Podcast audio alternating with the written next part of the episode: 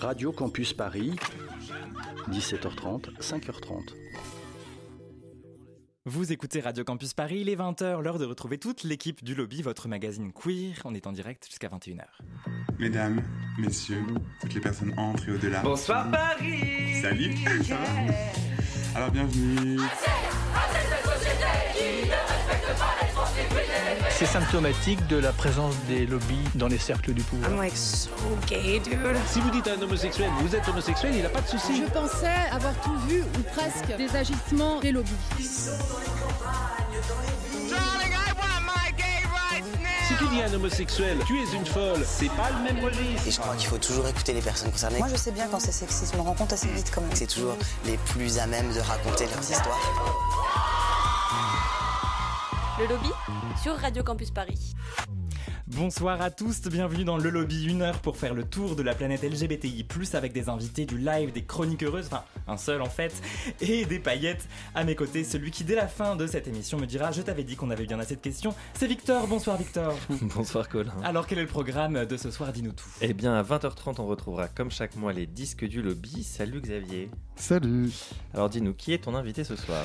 Eh bien euh, c'est euh, quelqu'un que vous avez peut-être déjà euh, rencontré sur votre télévision en 2017. Euh, c'est le chanteur Yadam qui se produit bientôt en concert à Paris, mais on verra tout ça tout à l'heure. Et Yadam qui faisait ses balances tout à l'heure, écoutez.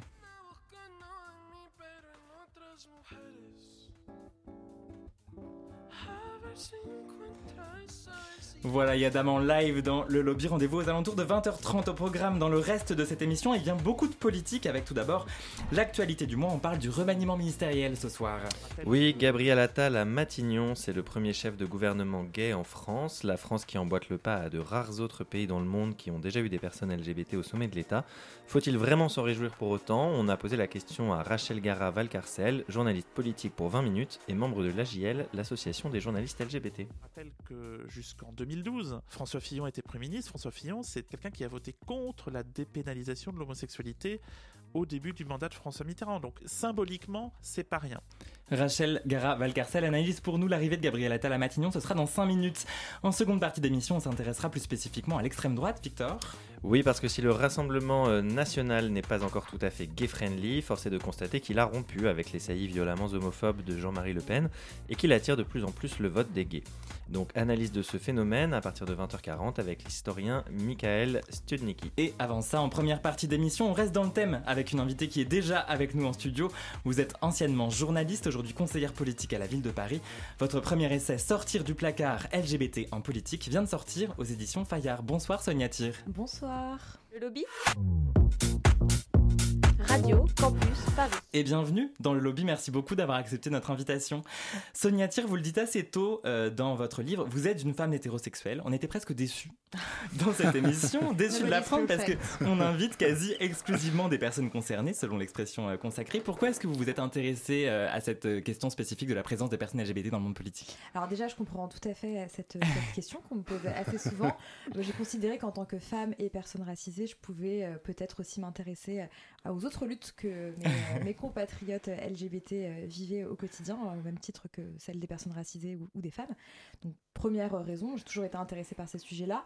Et deuxième raison, comme vous l'avez indiqué, j'ai été journaliste et maintenant je travaille en politique. Donc, je baigne dans ce milieu depuis dix ans où j'ai pu assister vraiment à un, à un revirement idéologique depuis le mariage pour tous. Et j'ai voulu en fait me plonger dans ça et faire œuvre d'archive en fait avec ce livre pour raconter tout ce qui s'était passé et bien expliquer que le combat continue en fait.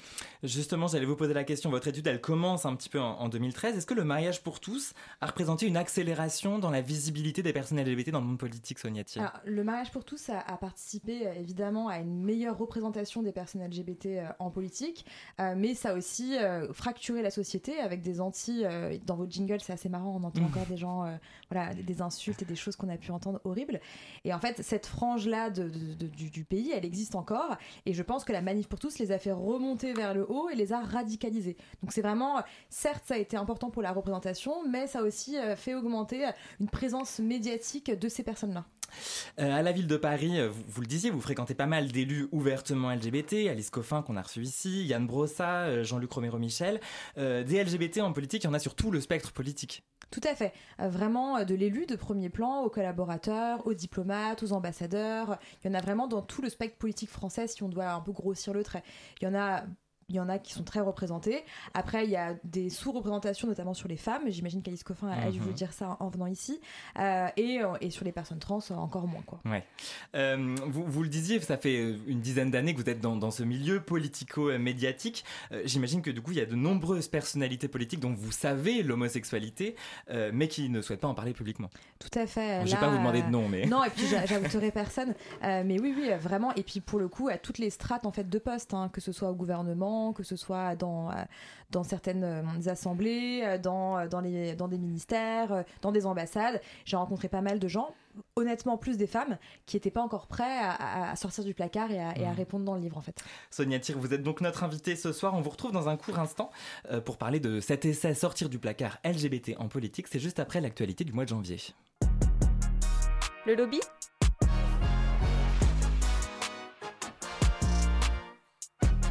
Radio Campus Paris. Et on parle là aussi de politique, puisque votre essai, euh, Sonia Thir, sort hasard du calendrier quelques jours après la nomination de Gabriel Attal à Matignon, on va pouvoir en parler. Et euh, c'était euh, d'ailleurs aujourd'hui son discours de politique générale. À 34 ans, il devient donc le premier ministre le plus jeune de l'histoire de la République française, mais aussi le premier gay. Rachel Garaval-Carcel est journaliste politique à 20 minutes, membre de l'Association des journalistes LGBT, et pour elle, cette nomination est tout sauf euh, un, euh, un symbole, tout sauf anodin. En fait, c'est euh, au minimum un fait politique majeur. Statistiquement, c'est le premier, euh, donc c'est forcément c'est marquant. Parce que, qu'on le veuille ou non, c'est un premier ministre gay dans un pays où euh, l'homophobie, euh, euh, je ne sais pas si le mot galopante est le bon mot, mais enfin, est toujours présent et fait partie de nos quotidiens. Enfin, je veux dire, ça, ça, ça me paraît très clair. Aujourd'hui, être gay, lesbienne, et je ne parle pas, même pas des personnes trans, c'est toujours euh, potentiellement problématique pour trouver du travail, pour trouver un logement, euh, par rapport à sa famille, etc., etc. Donc, le fait qu'il y ait un gay chef de gouvernement, c'est notable.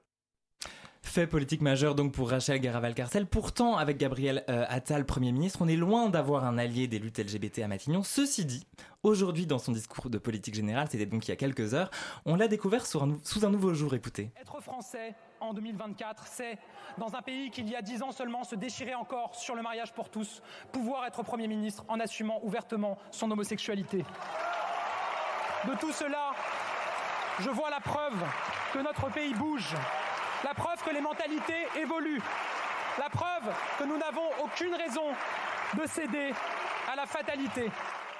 Voilà, Gabriel Attal, c'était il y a quelques heures à l'Assemblée nationale dans son discours de politique générale. Pourtant, à Closer en 2018, il disait en gros, on peut assumer sans revendiquer. Et ça, ça a fait grincer des dents dans la communauté queer. C'est un pur produit de de l'universalisme républicain, c'est-à-dire euh, l'universalisme républicain qui, qui, au fond, veut mettre tout le monde sous une toise. Il ne faut pas qu'il y ait une tête qui dépasse. Résultat, ben, on a toujours les mêmes au, au pouvoir. J'ai pas l'impression que c'est quelqu'un qui, effectivement, a eu un gros militantisme LGBT derrière lui. Et, moi, j'entends euh, j'entends celles et ceux qui disent, euh, au fond, c'est un passager clandestin des luttes LGBT. C'est un fait. Sans les associations, sans les gens qu'on qualifie toujours avec mépris de radicaux, ben, en fait, la vérité, c'est qu'ils Voilà, Rachel Garaval-Carcel, donc euh, je, vous invite à écouter l'intégralité de cet entretien sur les applications de podcast et sur radiocampusparis.org, euh, un entretien également à lire sur notre site internet à la page du lobby. Sonia Thir, euh, Gabriel Attal, vous n'avez pas pu l'interroger pour votre essai, alors que de nombreux politiques ont accepté de répondre.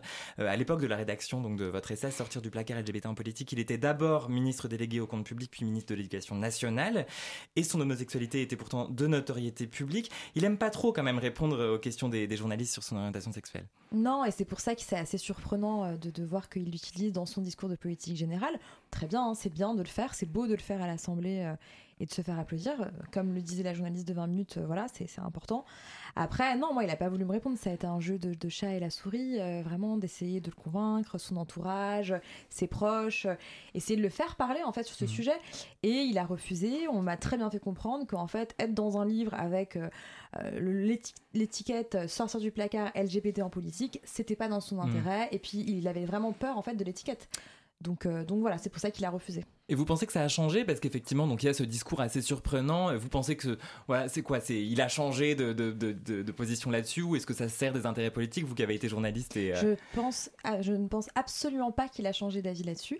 Je pense que Gabriel Attal est un très fin politique, qu'il a une ambition euh, nationale et que en fait là il l'a fait. Il sait très bien comment il l'a fait. C'est lui qui l'a fait. C'est lui qui a maîtrisé ce qu'il a dit. Par contre, répondre à des questions sur ce sujet, sur les droits et sur les discriminations dans un cadre qu'il n'a pas choisi, hmm. pour le coup, c'est moins intéressant. Il va rester plutôt discret, donc en tout cas pas dans la revendication sans doute. Pas dans la revendication sans doute. On continue à parler de votre essai Sortir du placard LGBT en politique qui a paru ce mois-ci aux éditions Fayard. Sonia on vous retrouve juste après ça.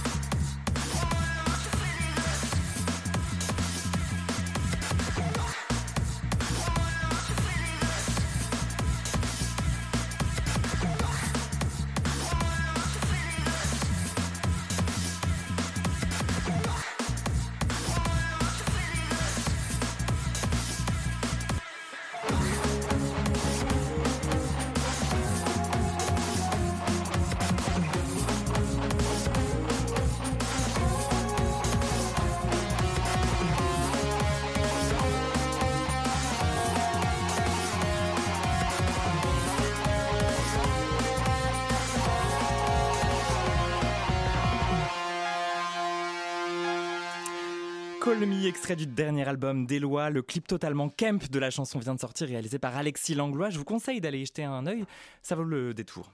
Le lobby Radio Campus Paris, Et nous retrouvons Sonia Thir, autrice de Sortir du placard LGBT en politique. Sortir du placard, virgule, LGBT en politique, c'est pas très clair sinon. Un essai foisonnant dans lequel vous êtes allé donc à la rencontre de euh, personnalités LGBT en France et même euh, à l'étranger. Alors, euh, tous n'ont pas la même façon de mobiliser la question de leur orientation sexuelle dans leur engagement politique. On parlait donc de Gabriel Attal tout à l'heure, qui ne cache pas son homosexualité, mais qui a choisi jusqu'ici de rester à peu près discret, sauf ce soir. On verra si son discours évolue dans la durée. Est-ce que c'est typiquement français le fait de rester discret sur son homosexualité dans la, la scène politique? Est-ce que c'est un peu un héritage de l'universalisme à la française dont Rachel Garaval-Carcel parlait tout à l'heure. Tout à fait, il y a une gêne incompréhensible, enfin compréhensible quand on voit euh, les, les, agressions euh, LGBTophobes, etc. Mais il y a une gêne de la part des Français sur ce sujet. Ils considèrent que c'est un truc vraiment hyper intime, que ça ne doit pas concerner. Sauf qu'en fait, quand c'est un truc qui concerne des minorités, c'est plus en fait juste de l'ordre du privé et de l'intime. à partir du moment où Gabriel Attal, c'est connu qu'il a été outé, bon voilà, dans des conditions particulières. Hein, lui, c'est un peu différent. Il n'a pas fait son coming out, mais ça concerne tout le monde et il y a une vraie, une vraie gêne française. Il faut mhm. juste voir quand il a été nommé Gabriel Attal, la presse étrangère, comment elle s'est emparée du sujet. Il y avait dans les titres le, premier le jeune premier ministre gay dans le New York Times, etc. First openly gay. Euh. Pas de problème, mais nous en France, franchement, c'était très compliqué. Il y a toujours un truc, les, gens sont mal à l'aise avec ça. Et mm. en 2024, c'est quand même un peu relou, quoi. Euh, si on prend l'exemple du Luxembourg, vous nous parlez de Xavier Bettel, qui était euh, premier ministre de ce petit État jusqu'en novembre dernier. Ouvertement gay, vous dites qu'il a choisi de faire de son homosexualité, je cite, une donnée intrinsèque de son engagement politique. Totalement, à, l'instar de par exemple Alice Coffin à, Paris ou même Clément Beaune, il a totalement décidé d'en faire une donnée intrinsèque, c'est-à-dire que il considère que ça fait partie de sa politique, que ça fait partie de sa vie, et qu'en fait, dès qu'il pourra euh, parler de ça, dès qu'il pourra euh, user de son pouvoir euh, pour faire avancer des droits LGBT, il le fera. Je, raconte un exemple dans le livre où en fait il raconte un sommet de la Ligue arabe où il est et où en fait il est face au, maréchal al-Sisi qui est le président de, de l'Égypte où on sait que les droits LGBT c'est vraiment vraiment vraiment très compliqué. Et en fait il y va. Il dit en fait, moi dans votre pays, je pourrais mourir en fait. Et, ça, c'est important. Mais c'est très intéressant que vous parliez de cet exemple parce que juste après, quand il revient avec vous dans le livre sur cet euh, événement, il dit voilà, c'est sorti de manière spontanée et pas de manière militante. C'était pas du militantisme, il dit quand même. C'est pour ça que c'est, je, dis que c'est une donnée intrinsèque. C'est qu'en fait, je pense qu'il ne calcule même plus. Il n'est pas dans le calcul politique. Lui, il considère que c'est sa nature, c'est son choix, c'est sa vie et qu'en fait, il fait de la politique comme il est. Et donc, il est gay. Il dit euh, je rêve d'un jour, euh, je rêve du jour où la photo de mon mari entouré de toutes les femmes de président ne fera plus parler. Là, on aura avancé, vous dit-il, j'aspire à la normalité. Et ça, Victor, c'est un discours qui est loin d'être nouveau. Oui, et je vous propose de revenir en France. Nous sommes en novembre 98. Bertrand Delanoë n'est pas encore maire de Paris et il décide de révéler son homosexualité sur M6 dans l'émission Zone Interdite. Bertrand Delanoë, êtes-vous hétérosexuel ou homosexuel? Bah, Je suis homosexuel, sinon vous ne m'auriez pas invité à participer à votre émission. Pourquoi acceptez-vous de le dire aujourd'hui? Je crois qu'il y, a un débat, si vous voulez, la, place de l'homosexualité dans la société. Ça fait des siècles que c'est un problème pour la collectivité. À l'occasion du débat du Pax, on va ressortir un certain nombre d'idées qui me paraissent extrêmement liberticides et surtout assez stupides. Bon, je sais qu'il y a dans notre société des millions de femmes et d'hommes qui vivent mal cette discrimination, le fait qu'ils ont l'impression de ne pas être tout à fait égaux, et puis que parfois aussi dans leur vie familiale, personnelle, ça pose beaucoup de problèmes liés à la solitude, à la différence, presque à ce que certains voudraient considérer comme une culpabilité. Je me suis dit peut-être que si je banalise un peu, peut-être que si je réclame pour tous le droit à l'indifférence, sans me prendre pour plus important que je ne suis, peut-être que j'apporterai un petit quelque chose, peut-être que je suis assez banal pour que euh, le fait qu'on sache que je suis homosexuel, ça puisse rendre les choses plus simples pour d'autres gens, j'en sais rien. En tout cas, c'est dans cet esprit que je le fais. Donc on entendait à l'instant la voix de Bertrand Delanoë, premier coming out médiatique en France en novembre 98 sur M6. Bertrand Delanoë qui sera élu maire de Paris en 2001. Euh, donc presque on peut dire malgré ce coming out. Euh, quel souvenir est-ce que lui garde de cette séquence, vous qui l'avez rencontré, Sonia Thir Alors c'est un souvenir euh, qui est vraiment impérissable pour lui. Il a vraiment, en fait, pour être très honnête avec vous, sortir du placard LGBT en politique, sortir du placard pour moi c'est c'est de la Noé quoi. C'est vraiment de la Noé qui le premier ouvre la porte du placard et c'est un truc qui est hyper important. Pour lui, c'est un truc qui, quand, quand je le revois, là, maintenant, Bertrand Delanoë, il est, il, s'est pas battu pour avoir un mandat, etc. Il est, le seul mandat qu'il a, c'est un mandat syndical où il suit un peu l'actu euh, des syndicats, c'est son seul mandat. Et donc, en fait, quand je le retrouve des années après, il est encore très ému quand il me raconte ça.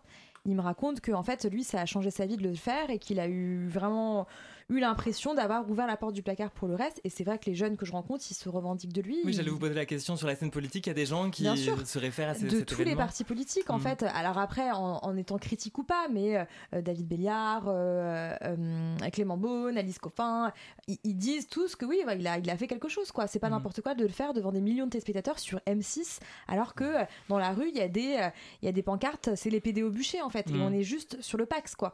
Donc euh, oui, il, a- en garde un souvenir hyper ému et il sait qu'il a fait quelque chose d'important. Moi, j'aimerais bien revenir sur cette question du militantisme parce que donc Xavier Bettel disait ça, euh, c'était pas du militantisme. On entend un petit peu cette nuance-là aussi dans le discours de, de- Bertrand Delanoë qu'on vient euh, d'entendre. On peut, moi, ça, m'étonne quand j'entends ça dire c'est pas du militantisme parce qu'on peut se dire, voilà, quand on est élu, ça part forcément d'un engagement militant. C'est presque un peu étrange de décorréler absolument les deux. Vous nous direz ce que vous en pensez peut-être. Et justement, il y a une femme politique lesbienne qu'on- qui, qui l'a pas mal subi cette, cette euh, accusation de militantisme et qu'on a assez, Victor. Et oui, et on parle donc évidemment d'Alice Coffin qu'on a reçue ici même en 2020, euh, au moment de la sortie de son livre et au début de, la, de son mandat de conseillère de Paris. On l'écoute tout de suite. Ce qui est intéressant, c'est qu'à chaque fois, on me renvoie à cette dénomination de militante. Par exemple, quand j'étais dans une grande rédaction, pareil, généraliste, euh, 20 minutes, on va me dire Bah non, t'es pas journaliste, t'es militante. Et bah là, rebelote à la mairie de Paris. Qu'est-ce qu'ils me disent les autres élus? Bah non, t'es pas élu, euh, tu es militante, tu es activiste. Donc toujours en fait comme si c'était eux qui définissaient ce que c'est être une bonne journaliste, que c'est être une bonne politique. Moi, je revendique d'être militante, activiste absolument dans tous ces milieux-là. La voix d'Alice Coffin dans notre émission en octobre 2020, émission à réécouter comme toutes les autres sur toutes vos applications de podcast. Sonia Thir, vous dites en, euh, en interview que pour vous, Alice Coffin, c'est un ovni. C'est un ovni parce que Alice, elle fait de la politique avec ses tripes et avec ce qu'elle est, donc euh, lesbienne. Et en fait, euh, je trouve ça toujours un peu euh, terrible de, de- lui faire ce procès en accusation parce que ça voudrait dire que les gens qui se lancent en politique, ils n'ont pas le droit de parler de leur vécu, ils n'ont pas le droit de parler de leurs histoires, ils n'ont pas le droit de parler de leurs engagements. C'est terrible. Enfin, la base quand même d'être un élu, c'est qu'on est censé représenter des gens, on est élu pour ça. Alice Coffin, elle représente les lesbiennes, elle se bat pour les droits des lesbiennes. Normalement, ça devrait être ok, on ne devrait pas lui reprocher ça en fait. Et donc elle, elle se prend un procès, mais laisse tomber euh, de tout la- toute la classe politique. Moi, à chaque fois que je prononce son nom, j'ai l'impression que je dis un truc euh, assez incroyable, genre ah oui, Alice Coffin, ah, Alice Coffin.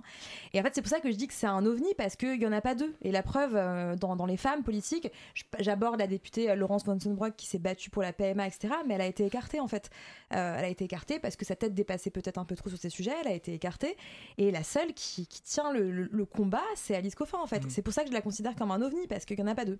Et puis, euh, Laurence von Sonbrock, elle a été euh, écartée, mais elle est aussi devenue un peu, malgré elle, la députée lesbienne, ce qui ne fait pas du tout peur à Alice Coffin. C'est peut-être ce qui. ce Exactement. Et puis aussi, elles sont pas dans le même collectif Mm. politique. Euh, Quand on est, euh, voilà, on le voit, quand on est dans la majorité, voilà, les, les politiques qui sont à En Marche, etc. Ils ont quand même un truc, voilà, personne ne doit trop sortir du lot. on fait pas de, de- de son cas un cas personnel. Et Laurence, c'est ce qu'elle a fait en fait, parce que c'était un combat de mère qu'elle racontait. C'était, elle se battait en fait juste pour pouvoir avoir des droits sur ses enfants, ce qui est juste un droit euh, normalement de base pour tout le monde. Et donc ouais, elle a été écartée parce qu'elle l'ouvrait trop. Et elle, elle le dit en fait. hein, elle maintenant, elle n'a pas été réélue, elle a été battue dans sa circo, dans l'Allier. On lui a dit, écoute Laurence, tu fais que parler des lesbiennes, que parler des LGBT. Nous, on n'a pas le droit, on n'a pas de quoi manger. En fait, voilà. Donc euh, elle s'est fait écarter par rapport à ça. Hmm. Euh, tous ces gens, en tout cas, de Laurence Van Sotbroek à, à Clément Beaune que vous avez cité par exemple, ils apportent quelque chose en termes de représentation.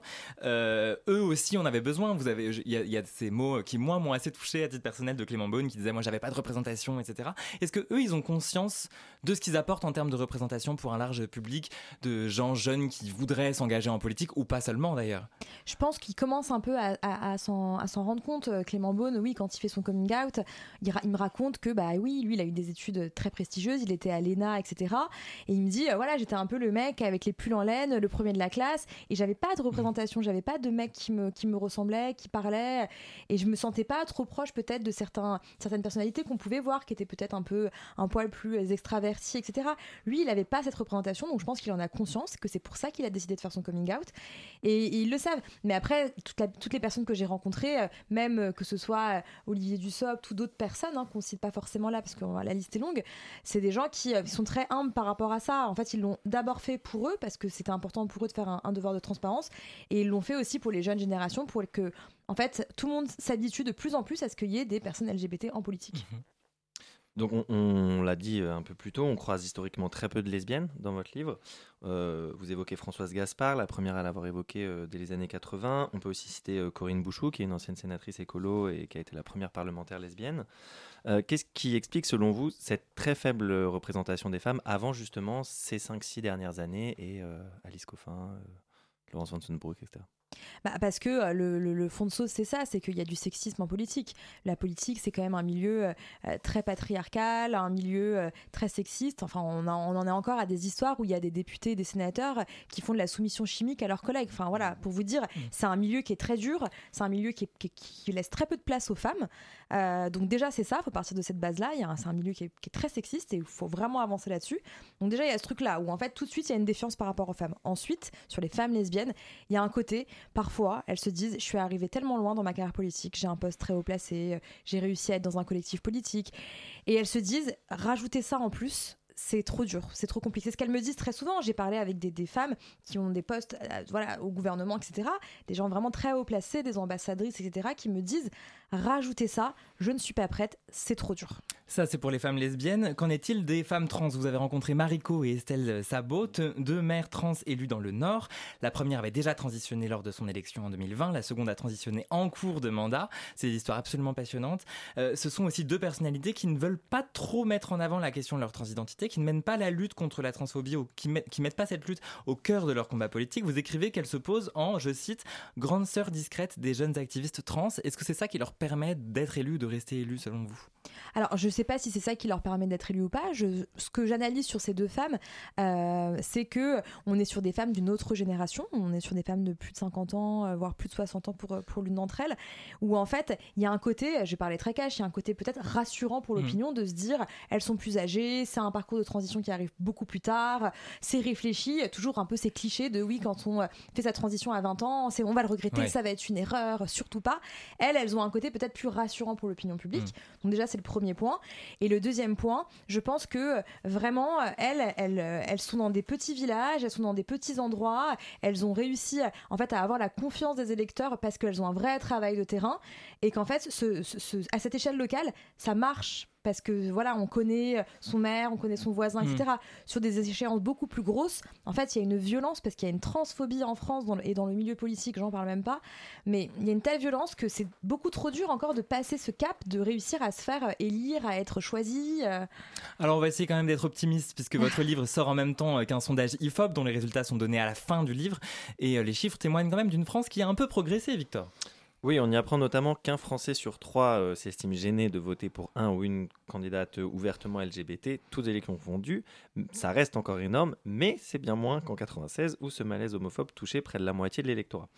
Donc à la question approuvez-vous ou désapprouvez-vous le fait qu'il y ait au gouvernement une personne ouvertement homosexuelle? 28% des sondés approuvent, 13% désapprouvent et 61% sont indifférents à la question. Plus étonnant, et vous en parlez aussi dans votre ouvrage Sonia Tire, la gauche n'arrive pas si haut dans les personnalités politiques perçues comme étant le plus favorable à des réformes en faveur des droits des personnes LGBT. Le nouveau Premier ministre Gabriel Attal, encore lui, caracole en tête, plébiscité par 50% des sondés, 55%, suivi, 55 pardon, suivi par Emmanuel Macron à 50% et enfin par Sandrine Rousseau à 46%.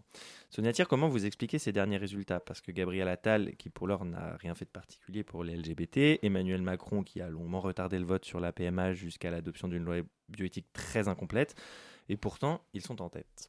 C'est exactement ce que je disais par rapport aux deux femmes trans dont on a parlé auparavant. Il y a un côté encore pour les Français rassurant. Donc en fait Gabriel Attal c'est le gay rassurant pour parler cash. C'est le gay qui va pas trop militer, qui va pas, qui va pas, qui va protéger euh, Catherine Vautrin qui est la, sa ministre de la santé qui était pro manif pour tous et qui était dans les défilés. Il va, voilà, c'est un peu euh, ce qu'attendent les Français. En fait c'est euh, Mediapart disait ça, Mathieu Magnodex dans le papier dont il parlait sur Attal, mmh. j'aimais bien l'expression, c'était gay mais pas trop.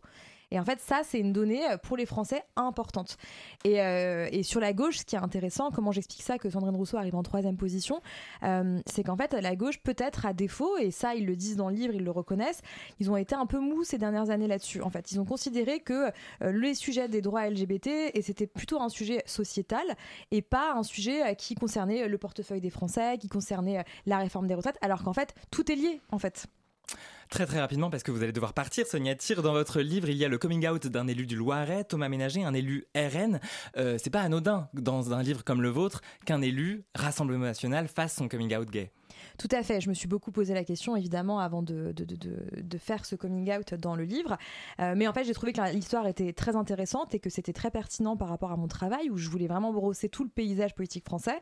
Oui, on est sur Thomas Ménager, qui est porte-parole du parti à l'Assemblée nationale, qui est gay, euh, qui était porte-parole de la Manif pour tous euh, en 2013. Enfin voilà, on est sur un profil, on se dit waouh.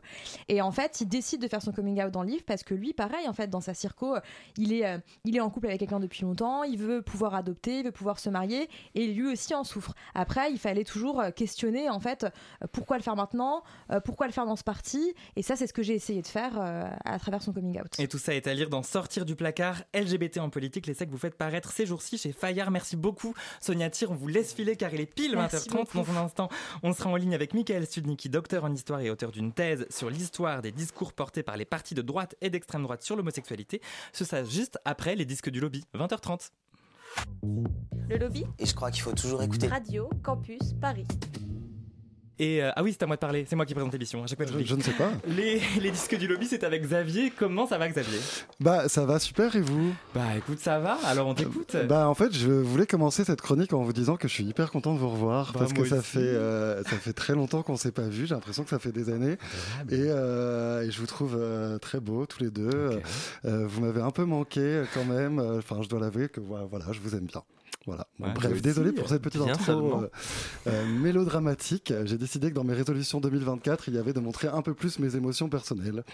Mais bon, comme vous avez pu le remarquer, c'est pas encore totalement mon fort. Euh, du coup, je me suis dit que j'allais me faire aider euh, et en musique, évidemment. Parce que si on a bien un qui excelle à se rendre vulnérable auprès de son audience, c'est bien le chanteur Yadam que nous accueillons aujourd'hui en studio. Finaliste en 2017 dans la saison ultime de la Nouvelle Star, Yadam est un véritable concentré de fragilité, de sincérité et de douceur, que ce soit en espagnol, sa langue natale, en anglais ou même en français. Vénézuélien d'origine, Yadam chante l'amour et ses faiblesses avec la délicatesse de Sam Smith et la puissance de Rosalia. Son dernier album, Bella Mort, est sorti en septembre dernier et lui a, selon ses mots, permis de faire son coming out. Alors Yadam, bienvenue dans cette grande et belle famille LGBTQ+, et surtout, bienvenue dans le studio du Lobby, tout de suite en live avec le titre Otras Moreres sur Radio Campus Paris.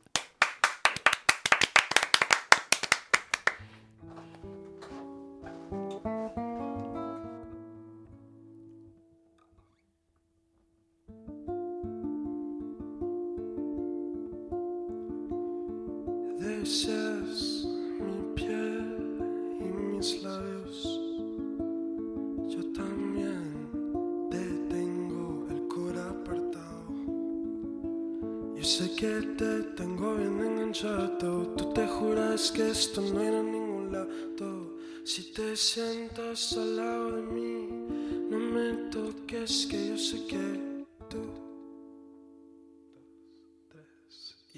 Anda buscando de mí, pero en otras mujeres. A ver si encuentras, a ver si ellos sí te quieren. Anda buscando de mí, pero en otras mujeres.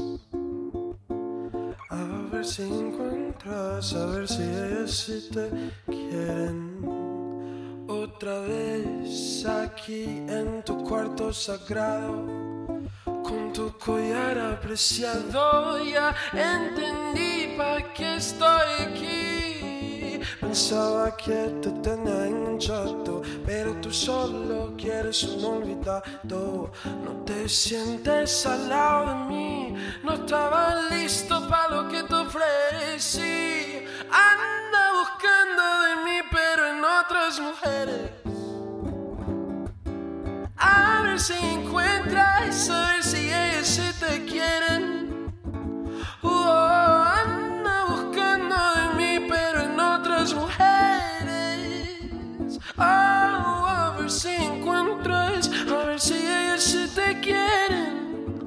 A ver si ellos sí te aman y quieren morir junto a ti.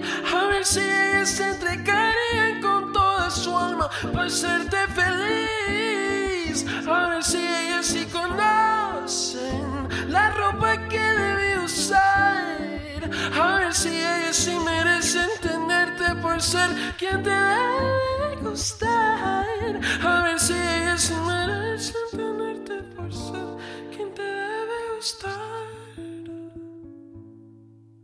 Anda buscando de mí, pero en otras mujeres. A ver si encuentra eso, a ver si ella sí te quiere. No, anda buscando de mí, pero en otras mujeres. Oh, a ver si encuentras, a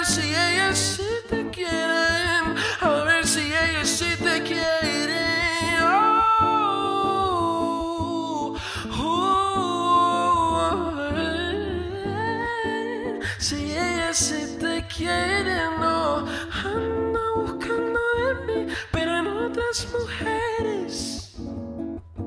A ver si encuentras, a ver si ellas sí te quieren.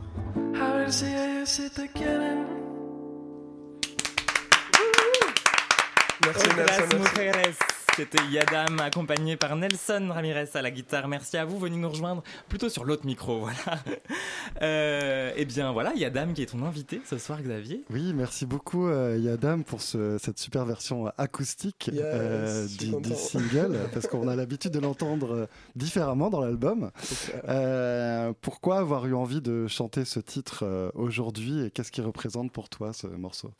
Mujeres, je pense que bah, vous l'avez un peu dit pendant l'introduction, c'est la chanson avec laquelle j'ai fait mon coming out, que ce soit comme artiste, comme, comme personne en fait individuelle, ma famille a découvert bah, que j'étais gay avec ce morceau. Et c'était important pour moi de le sortir puisque je viens du Venezuela et même si j'habite en France depuis un moment et que ici je me sens très bien ouvert, enfin je savais que ce message ou le fait d'être queer, j'aurais jamais pu faire mon coming out si j'étais au Venezuela ou avoir la force de sortir un morceau comme celui-ci qui raconte en fait l'histoire de mon premier amour avec un garçon qui me cachait devant les yeux publics et que je voyais qu'il était avec d'autres femmes et il faisait semblant d'être avec lui, etc. Et j'étais un peu son secret. Donc je raconte tout ça dans ce morceau et je dis non, basta. Basta. Euh, ton premier EP s'appelait euh, Safe Space, Euh, mais comme je l'ai dit dans la présentation, c'est aussi, voilà, voilà, comme tu l'as dit, c'est grâce à cet album que tu as pu plus te dévoiler. Est-ce qu'en fait, ce serait pas euh, cet album finalement ta Safe Space aujourd'hui? En fait, je pense que je- euh, quand j'ai sorti le premier EP, j'étais à la recherche de ma safe place et c'est euh, l'album du coup que je me permets de sortir maintenant que j'ai l'impression de l'avoir trouvé. Comme je me sens sûr et like, sure, safe en France et tout, et bien entouré, j'ai osé sortir un album qui avait un message aussi bah, particulier et dur pour moi de avouer en premier euh, lieu. Euh, tu joueras donc à Paris le 15 février prochain au centre FGO Barbara, qui est une salle qu'on adore. Euh, quelle relation tu entretiens avec le public euh, parisien ou français en général? Bah, j'adore la France déjà parce que je suis. C'est ici que ben j'ai eu cette chance de faire de la musique. Mais en fait, j'avais vraiment comme but de revenir en France parce que là, ça faisait un moment que j'étais en, Amérique latine et que je chantais là-bas. Mais comme tout a commencé en France, je me suis dit qu'il fallait que je revienne ici et que je puisse vraiment boucler le cercle de me dire que vous m'avez découvert il y a six ans à la Nouvelle Star. C'est grâce à ce moment-là que je chante maintenant. Et maintenant, j'ai envie de vous présenter en fait l'homme, la personne que je suis devenu avec la musique et de vous partager ce message si vous voulez m'accueillir. D'ailleurs, euh, que- que- quel euh, lien vous entretenez maintenant avec les télécrochets? Je pose la question parce que c'est la finale de la Star Academy ce week-end. Oui. Victor s'en fiche, mais moi c'est ma passion. En fait, au début, si tu sais, j'ai lancé un tweet aujourd'hui pile en disant que ça va les choquer quand ils vont sortir du, cha- du château parce que Ouais. c'est pas du tout ce qu'on te vend comme rêve quand t'es à l'intérieur. Et je le sais maintenant, six ans après, que c'est un parcours en fait pour devenir artiste. C'est pas le télécrochet qui te. En fait, t'as l'impression que tu es déjà artiste quand tu sors, mais je serai là si jamais il veut le conseil. déjà, on s'écrit un peu en mode prenez le temps. Ça, ça, c'est différent, mais maintenant j'aime. En fait, je me sens chanceux d'avoir participé à la Nouvelle Star, même si au début j'étais vraiment genre traumatisé. Ouais. Mais en fait, une fois que tu fais ton projet et que tu te trouves comme moi j'ai l'impression de l'avoir fait, et maintenant que je sors mon album et que je me sens l'artiste que j'avais envie d'être, je peux te dire que je suis reconnaissant d'avoir pu participer. J'allais dire, on allait passer le message, mais après vous avez parlé de votre trauma, alors je me dis, bon, je ne sais pas. Bon, en demi-teinte. Merci beaucoup en tout cas, Yadam, d'être passé dans le studio du lobby. Je rappelle que vous serez donc en concert le 15 février à FGO Barbara. C'est euh, FGO Barbara, c'est dans le 18e arrondissement de Paris. Et merci à toi, Xavier. Rendez-vous sur radiocampusparis.org et sur toutes les applications de podcast pour réécouter ce live avec Yadam. Vous restez avec nous? Oui, avec Allez, bah super. 20h39 sur Radio Campus Paris. Why can't I say the word? I mean, why can't I just say Le lobby? Susan, I'm gay. Radio Campus Paris Et nous sommes rejoints par téléphone euh, par Michael Studnicki. Bonsoir. Bonsoir. Bonsoir, je suis tellement ravi de vous entendre. Si vous saviez, vous êtes donc historien. euh, vous avez soutenu en 2020 une thèse sur les droites nationalistes, le genre et les homosexualités de 1870 à nos jours. Une thèse qu'on pourra bientôt lire, me semble-t-il. Oui, tout à fait. Elle devrait paraître d'ici la fin de l'année aux, aux presses de la Sorbonne, presse Voilà. universitaire de la Sorbonne. Et vous travaillez actuellement sur une histoire de l'homophobie en France. On est ravis de vous accueillir dans cette émission. Juste avant, donc, on était avec Sonia Tyr. On parlait des liens entre orientation sexuelle et couleur politique. Dans son livre, euh, où donc un député du Loiret fait son coming out, un député RN, euh, elle constate une surreprésentation des personnes LGBT à l'extrême droite, ou en tout cas, soyons précis, des hommes gays. Et vous allez peut-être nous expliquer en quoi la nuance est importante. Expliquez-nous pourquoi. Alors dé- déjà, tout premièrement, ce qu'il faut comprendre, c'est que c'est c'est une tendance structurelle lourde qui en fait existe depuis la fin du 19e siècle. On retrouve des, euh, des gays, même quelques lesbiennes également, euh, à l'extrême droite depuis la, la fin du 19e siècle. Et euh, ces, ces homosexuels, ces gays sont attirés aussi par les doubles caractéristiques des mouvements nationalistes. On a d'un côté une homophobie, c'est ce que Sonia Tyr explique encore dans, dans son livre, hein, que, que j'ai lu, qu'on retrouve encore dans certaines franges de l'extrême droite. Mais en même temps, il y a une dynamique aussi homoérotique et dans ces mouvements, il y a toujours eu historiquement une tolérance pour une forme d'homosexualité discrète, pour ne pas dire secrète, et une forme d'homosexualité virile. Donc pour peu que vous colliez à ces deux caractéristiques, vous étiez toléré en restant discret. Voilà, faut pas trop faire trembler l'établissement du genre. Alors, parmi les personnalités aujourd'hui ouvertement homosexuelles euh, au RN, le maire d'Hénin-Beaumont, Steve Briouat, qui a été outé en 2012. Et c'est une histoire sur laquelle tu souhaitais revenir, Victor, ce soir. Oui, Colin, tout commence en 2012 quand Octave Nitkowski, un jeune blogueur héninois de 17 ans, décide de couvrir la campagne des législatives opposant Jean-Luc Mélenchon et Marine Le Pen sur sa circonscription. Élection que, euh, ironie de l'histoire, ils perdront tous les deux. Le blog est un succès, un second lui est commandé par la rédaction de Libération après les élections pour suivre le quotidien des habitants de la ville. Et en 2013, Octave Nitkowski publie Le Front National des Villes et le Front National des Champs, dans lequel il étudie l'implantation du parti dans sa région, mais qui est surtout connu parce qu'il y révèle l'homosexualité de Steve Briouat, conseiller régional et baron local du FN, en couple avec Bruno Bild, son bras droit, également conseiller régional. Immédiatement attaqué en justice, le livre sera interdit puis réautorisé à la vente et Steve Briouat, pardon, définitivement débouté en raison de l'intérêt général de cette information supérieur à l'atteinte à la vie privée arguée par le couple. Cet outing médiatisé n'a pas empêché Briouat d'être élu maire, puis député européen deux ans après, ni son compagnon de devenir son adjoint, puis député à l'Assemblée nationale depuis 2017.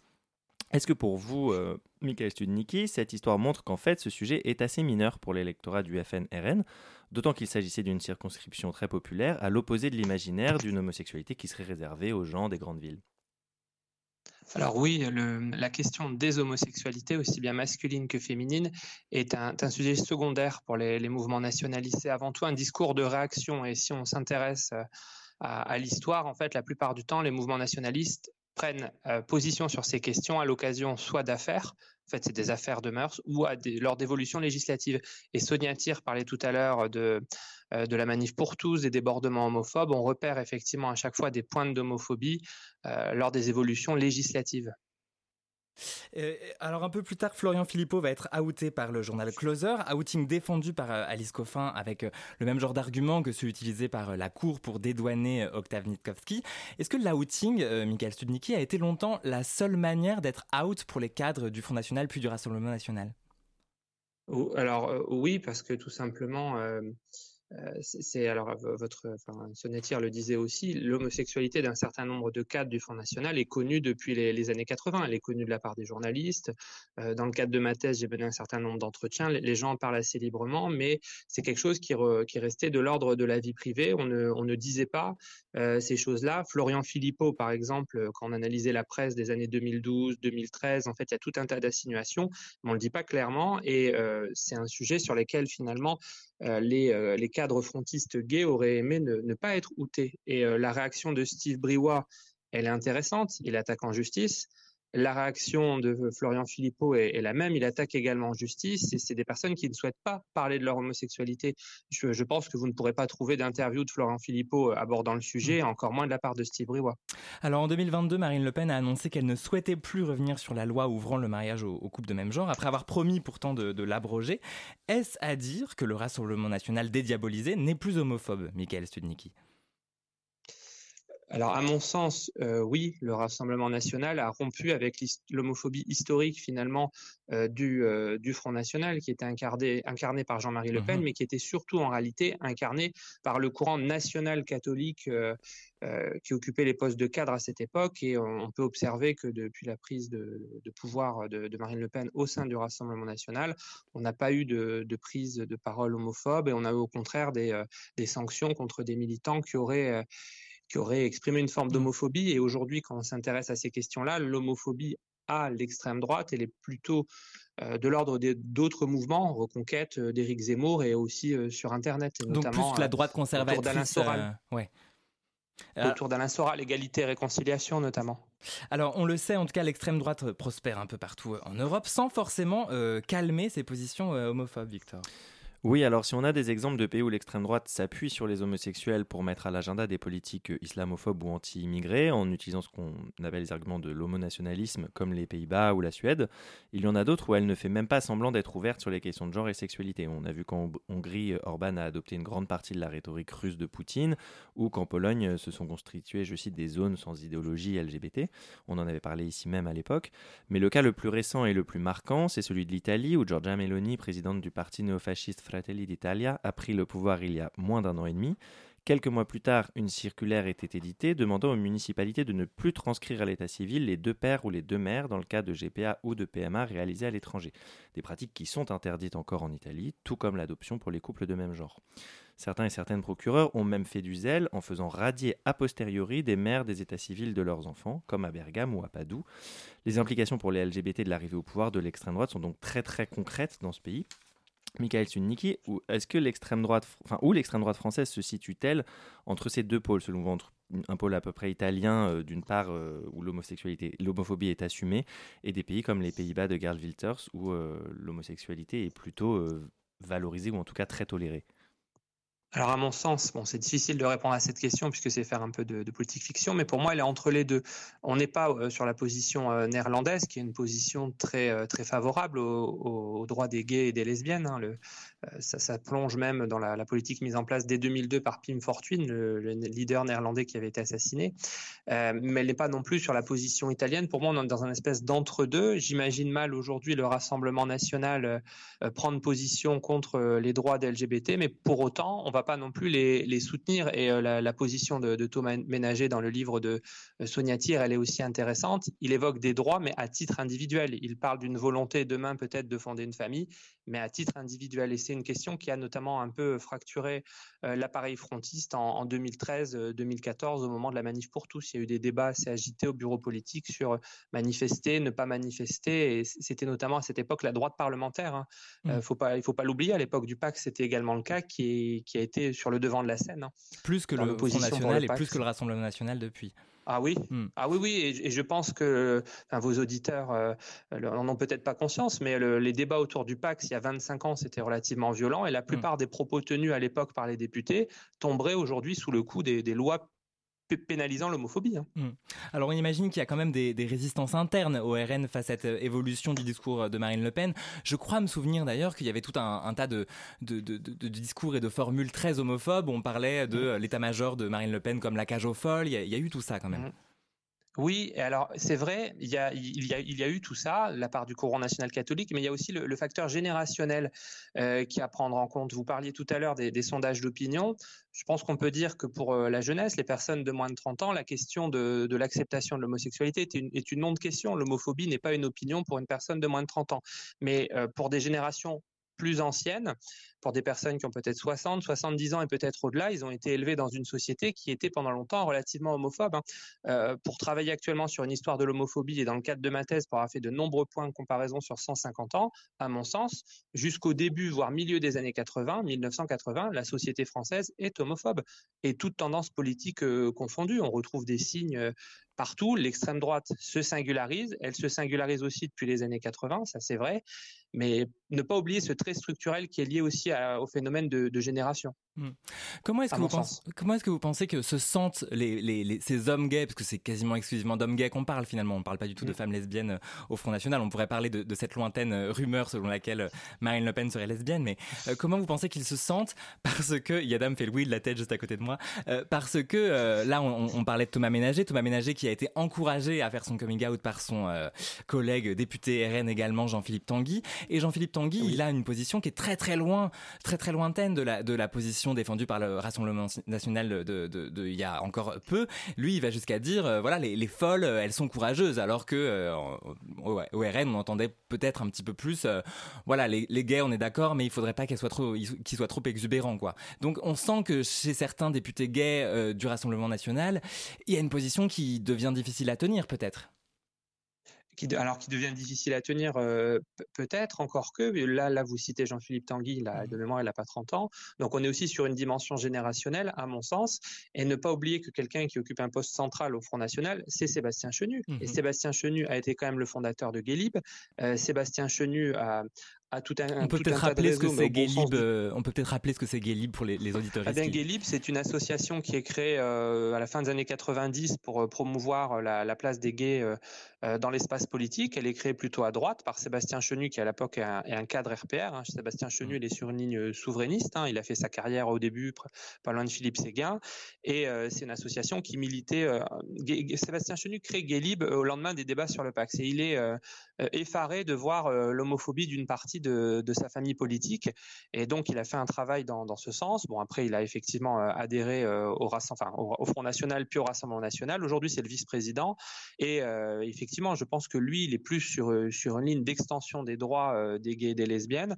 Euh, pour, les jeunes, effectivement, on, sent que c'est un sujet. D'ailleurs, je pense que, que, certains, je ne sais pas si je ne sais plus, j'ai lu dans le livre de Sonia Tire, je ne sais plus si c'est Jean-Philippe Tanguy qui dit qu'il est allé à une gay pride, mmh. mais pour certains, peut-être effectivement, à un moment donné, c'est une option de demander une extension des droits. Alors, comment ils le vivent en interne? Ben, je, pense qu'il reste toujours parfois un peu, non pas inquiet, mais ils vivent avec cette idée qu'ils pourraient recevoir ben, des, si ce n'est des, injures, des moqueries, mais en même temps, ils voient aussi l'avancée d'un certain nombre de droits, et c'est ce que j'ai essayé d'expliquer dans ma thèse. À un moment donné, quand vous êtes euh, vous défendez des idées nationalistes, vous faites passer souvent vos idées politiques avant votre identité sexuelle. Et ce mhm. qui nous apparaît aujourd'hui comme une incohérence, le fait d'être gay ou d'être lesbienne et de militer très à droite, en fait, c'est une tendance historique depuis un siècle et demi et qui convient à un certain nombre de personnes, puisque sortir du placard, ça peut être un choix, mais il y a aussi des personnes qui souhaitent encore aujourd'hui euh, bénéficier, entre guillemets, des, des pseudo-avantage du placard, c'est-à-dire faire ce qu'on veut secrètement. Merci beaucoup, Michael Studnicki. Je rappelle donc que vous êtes historien. Merci infiniment d'avoir été avec nous jusqu'à 21h ce soir. C'est la fin de l'émission. Merci à toute l'équipe du lobby, notamment à Suzanne Sinca à la réalisation avec Kélian Janik et Jean Jarno. Nous, on se retrouve dès vendredi sur toutes les applis de podcast euh, pour euh, notre podcast hebdomadaire d'actualité. Zoé s'entreviendra avec Cyril de Compiègne, porte-parole de l'association David et Jonathan, alors que le pape souhaite bénir les couples LGBT, de quoi alimenter une crise dans l'église catholique, c'est ce qu'on verra avec lui. Et puis d'ici là, on se retrouve sur Instagram, at le lobby RCP. Victor, on se retrouve dans un mois? Oui, tout à fait, dans un mois. Bah j'ai hâte. Voilà. Allez, bonne soirée sur Radio Campus Paris. Dans un instant, c'est le rat de radio.